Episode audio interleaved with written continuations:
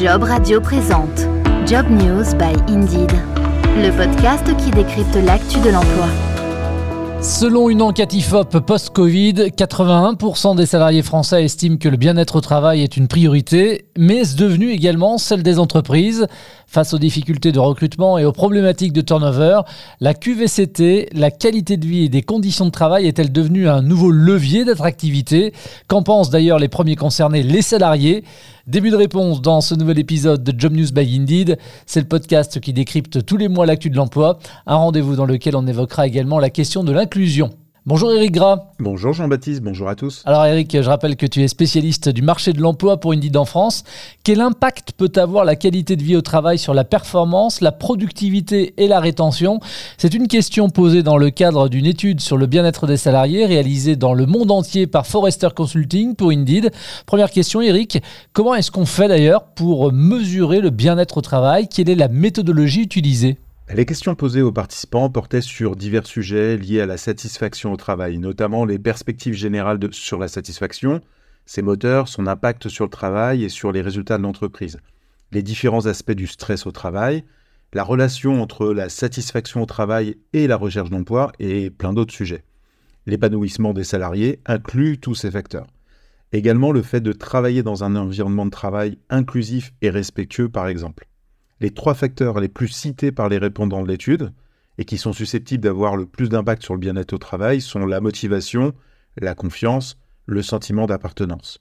En revanche, une rémunération ou une évolution professionnelle jugée insuffisante, ainsi que le stress, sont les principales raisons poussant les salariés à envisager de nouvelles opportunités.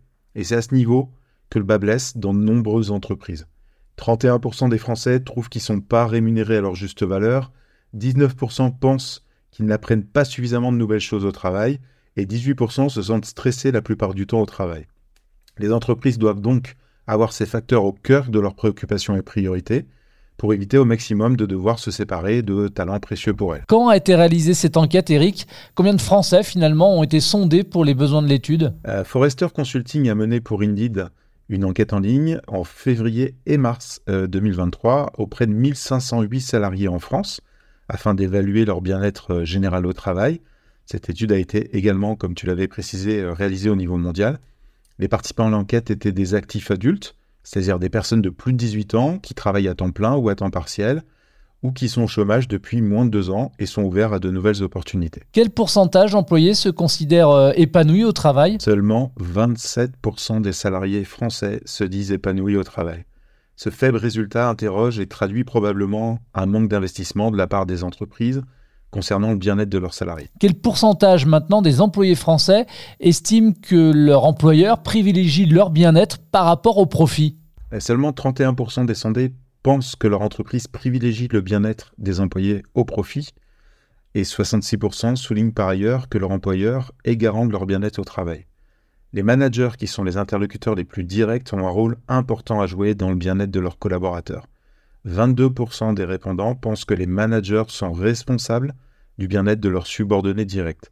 15% estiment que c'est du ressort de l'équipe de direction de l'entreprise et 13% de la responsabilité du PDG de l'entreprise. Euh, le niveau d'empathie des managers compte beaucoup plus pour le bien-être des salariés. Ils attendent principalement de leurs managers de l'écoute à 62%, ils aimeraient se sentir écoutés par leur manager, leur responsable direct, et du soutien aussi pour 49%. Alors les entreprises françaises, est-ce qu'elles mesurent justement activement le bien-être de leurs employés? 42% des salariés français indiquent que leur employeur mesure leur niveau de bien-être au travail. Sur le E, les, investissements concrets des entreprises en, en matière de bien-être ne sont pas encore à la hauteur de ces enjeux. Euh, seuls 39% des sondés estiment que leur direction montre qu'elle se soucie de la façon dont les employés se sentent au travail et 36% pensent que leur direction euh, procède à des ajustements en fonction des retours de leurs salariés. Quel impact le bien-être au travail a-t-il sur le bonheur et la satisfaction globale des employés? On a 86% des sondés qui déclarent que le travail influence leur bonheur à la maison. Ils sont également 86% à penser que le travail apporte plus au quotidien qu'une simple rémunération. On passe souvent plus de temps au travail que euh, dans sa vie euh, personnelle. L'étude souligne par ailleurs que le bien-être au travail a davantage d'impact dans la vie personnelle des jeunes salariés. En effet, 65% des jeunes âgés de 18 à 26 ans, la fameuse génération Z, pensent que leur bien-être au travail a un impact sur leur qualité de vie, contre 59% des personnes de 43 à 58 ans, la génération X. Aussi, 62% des salariés de la génération Z estiment que leur bien-être au travail a un impact sur leur satisfaction globale à l'égard de la vie, contre 58% des salariés de la génération X. Est-ce que le niveau de bien-être des employés a un impact en fait euh, dans le succès et la productivité de l'entreprise? 46% ben, des salariés en sont convaincus. D'autres résultats prouvent qu'un salarié épanoui sera plus susceptible d'être productif et investi. Parmi les salariés qui se déclarent épanouis au travail, 70% hiérarchisent efficacement leur travail, contre 41% chez les salariés s'estimant peu épanouis. Il en va de même pour l'implication au travail, et cela n'est pas surprenant. 69% des salariés heureux déclarent qu'ils s'impliquent beaucoup plus au travail, contre 43% des salariés qui sont en souffrance. Et de même pour la résolution de problèmes impliquant la créativité, par exemple, ils sont 63% à y parvenir chez les plus épanouis, contre 35% autres. Quelles répercussions un faible bien-être au travail, cette fois, peut-il avoir dans le choix d'un collaborateur bah, de partir ou non de son bah, entreprise? Sans surprise, le bien-être au travail influe également sur la volonté de rester au sein de l'entreprise. 56% des salariés, estimant avoir un faible niveau de bien-être au travail, sont susceptibles de rester dans leur entreprise lors des 12 prochains mois, contre 83% chez les salariés ayant un niveau de bien-être élevé. Et où se situent maintenant les entreprises françaises par rapport à leur homologue européenne en termes de bien-être et de satisfaction des employés Parmi les autres pays européens où l'étude a été menée, les Pays-Bas s'en sortent le mieux avec une moyenne de 34% de salariés épanouis, soit respectivement 7 et 13 points de plus que les résultats obtenus par la France et l'Allemagne par exemple. 47% des répondants néerlandais pensent que les entreprises font tout ce qu'elles peuvent pour améliorer le bien-être et le bonheur, contre seulement 40% des salariés français et 37% des Allemands. Alors, dans une autre enquête publiée en début d'année par l'Institut Montaigne, cette fois, 77% des actifs se déclaraient euh, satisfaits de leur travail. Finalement, l'enquête de Forrester Consulting pour Indeed me fait dire que l'on peut être satisfait de son travail sans être pour autant épanoui. Bah, rien que d'un point de vue linguistique, satisfait désigne un sentiment moins fort qu'épanoui. Il est sans doute plus accessible de se montrer satisfait de son travail, que ce soit par la qualité du travail que l'on fournit soi-même ou parce que son emploi apporte euh, à sa vie euh, que véritablement épanoui, ce, terme impliquant un point de vue plus subjectif aussi, où l'on intègre des aspects encore plus profonds, comme le sens que l'on donne à sa vie professionnelle et même personnelle. Alors toujours dans le registre de l'environnement au travail, Indeed a commandé également une enquête à Opinionway sur l'inclusivité publiée en juillet dernier. Quelles sont les attentes des travailleurs français en matière d'inclusivité euh, sur leur lieu de travail? L'inclusivité reste un sujet relativement nouveau pour les entreprises, pas pour les collaborateurs. Pourtant, elle constitue un enjeu central aujourd'hui. Pour preuve, près de 8 recruteurs sur 10, on est à 79% pour être précis, estiment que le discours de leur entreprise en matière d'inclusivité compte plus pour les candidats qu'ils rencontrent euh, en ce moment, quand 75% des candidats confirment y être sensibles. Les recruteurs de moins de 35 ans perçoivent davantage d'attentes de la part des candidats que leurs aînés. 87 contre 65% de ceux qui sont âgés de plus de 50 ans. Ces attentes sont effectivement confirmées puisque 75% des candidats interrogés jugent, quel que soit leur genre, que c'est un enjeu majeur. Et vous avez décidé pour les besoins de cette enquête de vous intéresser à l'inclusion des personnes trans. Pour quelle raison? L'objectif c'était de faire un focus. L'inclusion touche toutes les communautés, mais c'est peut-être la communauté dont on parle le moins en matière d'inclusion dans les entreprises. On sait qu'il est difficile pour ces profils de se sentir libres, d'être pleinement eux-mêmes, surtout dans la sphère professionnelle. Que les questions de genre et de transition sont parfois euh, ardues à gérer, y compris pour les entreprises, ne savent pas trop comment s'y prendre. On souhaitait donc sonder tout cela à travers cette étude et aussi comprendre quelles étaient les attentes de la société dans son ensemble en matière d'inclusion des personnes trans. Est-ce que la transidentité en entreprise est un sujet tabou? Et si oui, pour quelles raisons Alors oui et non. Il y a une évolution certaine qui se retranscrit dans les résultats obtenus dans cette étude.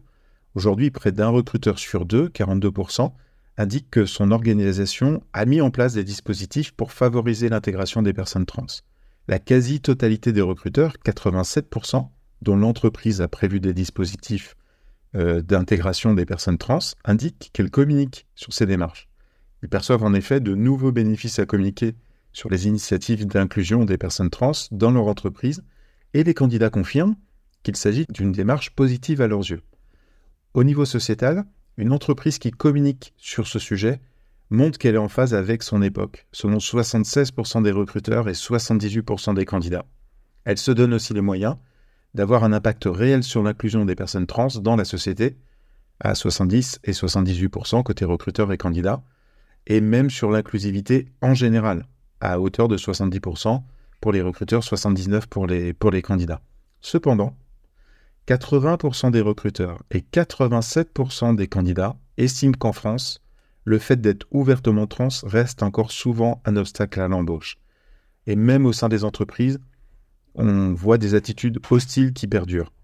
On considère en majorité que les personnes trans ou en cours de transition subissent encore des actes de violence, de harcèlement de la part de leurs collègues, selon 74% des recruteurs et 80% des, des candidats, mais aussi de leur hiérarchie.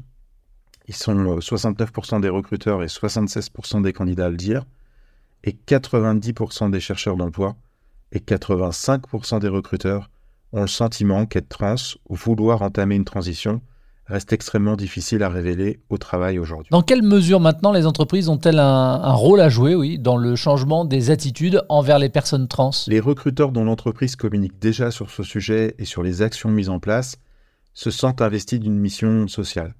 94% estiment que leur entreprise a effectivement un rôle à jouer pour faire évoluer les mentalités sur la transidentité, contre 57% de ceux dont l'entreprise n'a rien mis en place. Est-ce que les politiques d'inclusivité des entreprises influencent les choix professionnels des candidats? Sans surprise, les candidats qui se disent très sensibles au discours d'inclusivité des entreprises sont particulièrement nombreux à s'intéresser aux entreprises qui communiquent sur l'intégration des personnes trans.